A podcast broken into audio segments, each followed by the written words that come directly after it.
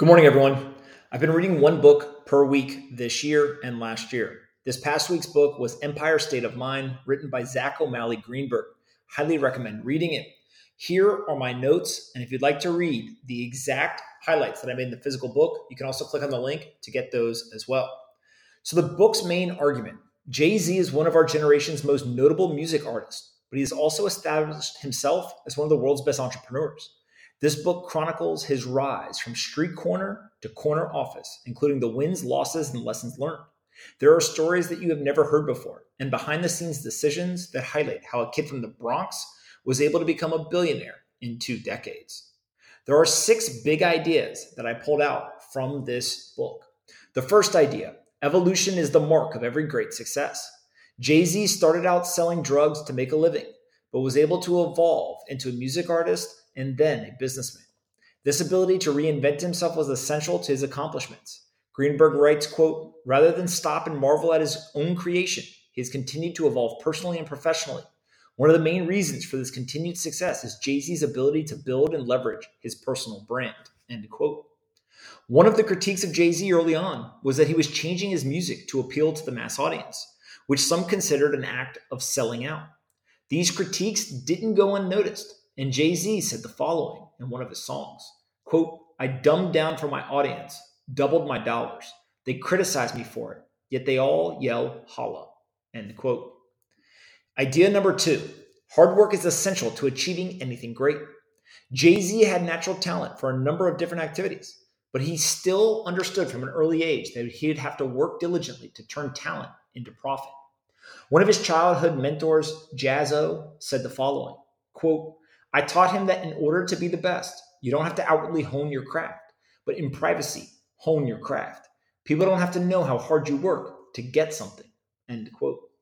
This hard work can be seen in the late nineteen eighties when Jay-Z was willing to work for free to learn the craft.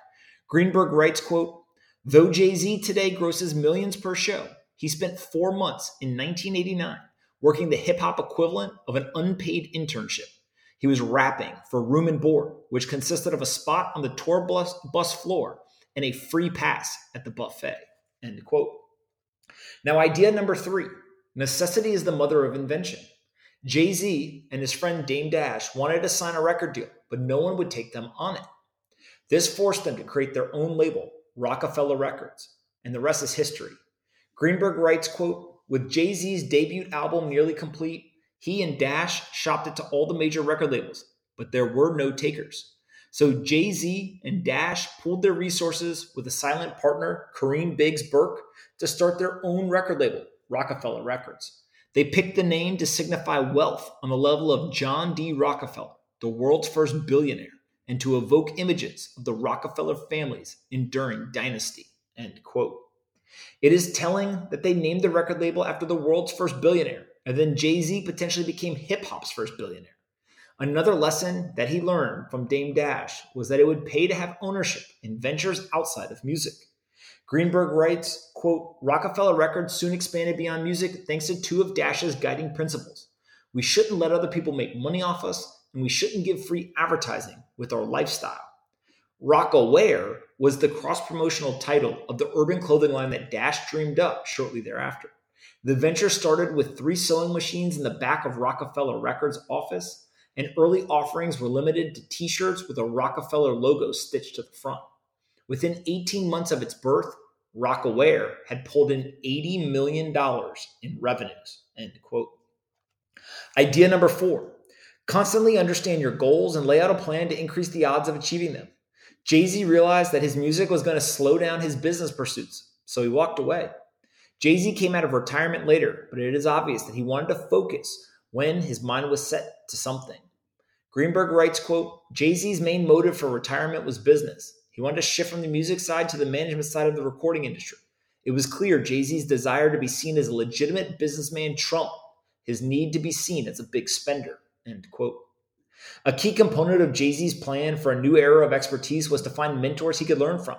Greenberg writes on this, quote, in each case, Jay-Z absorbed the best qualities of his mentor, applied his own considerable talents to the subject at hand, quickly surpassed said mentor, and moved on to the next one, end quote. Idea number five, You have to constantly ask questions and try to learn new things. Jay-Z mastered this. He was never afraid to sound stupid or ask the simple question. Greenberg writes, quote, "Those who crossed paths with Jay-Z in the boardroom noticed his inquisitive nature. One of the things I like about the guy," and this is Bernie Resnick, an entertainment lawyer, talking about Jay-Z.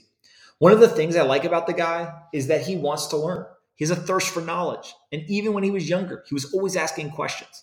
If it was backstage or in a studio or a business meeting, he wasn't afraid to say, hey, how does this work? Or what's the structure of that kind of deal? He was always very curious about business deals, which lends itself well to someone who would like to transition from being an artist to being a business impresario," end quote. Learning isn't the only ingredient needed for success. You have to be a risk taker and be willing to bet on yourself. Jay-Z did this when he bought back his music contract as he left Def Jam. Greenberg writes here, quote, "Jay-Z had to pay Def Jam five million dollars to buy out his contractual obligation to make one final album. I wanted to have it back for a number of reasons, the most important being that it wasn't consistent with the type of business I planned. It was more so the principle than the amount of money. It was about owning my own masters and owning my own companies, but you have to pay for the privilege," end quote. And then idea number six, the person you marry is one of the most important life decisions that you make. Jay-Z and Beyonce were the ultimate partnership. They complement each other incredibly well, and the results speak for themselves. Quote, "In terms of the entertainment industry, it's the biggest merger, Jay-Z and Beyonce, you could possibly imagine. It's two superpowers coming together. It's sort of Microsoft and Apple deciding that they can literally be in bed together," end quote. It comes from music historian Jeff Chang. Then it's obvious that both Jay-Z and Beyonce knew the benefits that they brought to each other. Jay-Z said about Beyonce, quote, "We exchanged audiences. Her records are huge top forty records, and she helped Bonnie and Clyde go to number one. What I gave her was a street credibility, a different edge," end quote. Now, there were exactly eight different memorable quotes that I found in the book. The first, one of the main reasons for this continued success is Jay-Z's ability to build and leverage his personal brand. The second, from a business perspective, moving toward the mainstream was the right decision. The third, Jay-Z making himself synonymous with the New York Yankees, the winningest team in the history of professional sports. The fourth, when it comes to business, Jay-Z is a cold pragmatist. The fifth, new albums had become necessary only as a means to stay relevant, best used as canvases for artistic statements or vessels for commercial partnerships, or in Jay-Z's case, both. Number six, by two thousand eleven, Jay-Z had amassed a fortune of four hundred fifty million dollars. It seemed he was spending more time with billionaires, Warren Buffett, Bill Gates, Michael Bloomberg, Mikhail Prokhorov, and Oprah Winfrey, for example, than with other rappers. Number seven, public perception can take a long time to shift, though Jay-Z tried early and often to transform his persona from cocaine kingpin to music mogul and tastemaker. It took more than a decade to get most people to believe he had changed. And then number eight, Jay-Z managed to propel himself from street corner to corner office without the benefit of a college degree, not because he wanted to, but because he had to. And lastly, here are my five big takeaways from this book. The first big takeaway is that many of the hip-hop artists from the nineteen nineties and two thousands timeframe ended up being great entrepreneurs. Jay-Z is the perfect example. He has continued to reinvent himself and eventually became a billionaire. When you unpack this evolution, you notice that some of it was out of necessity and some of it was strategic.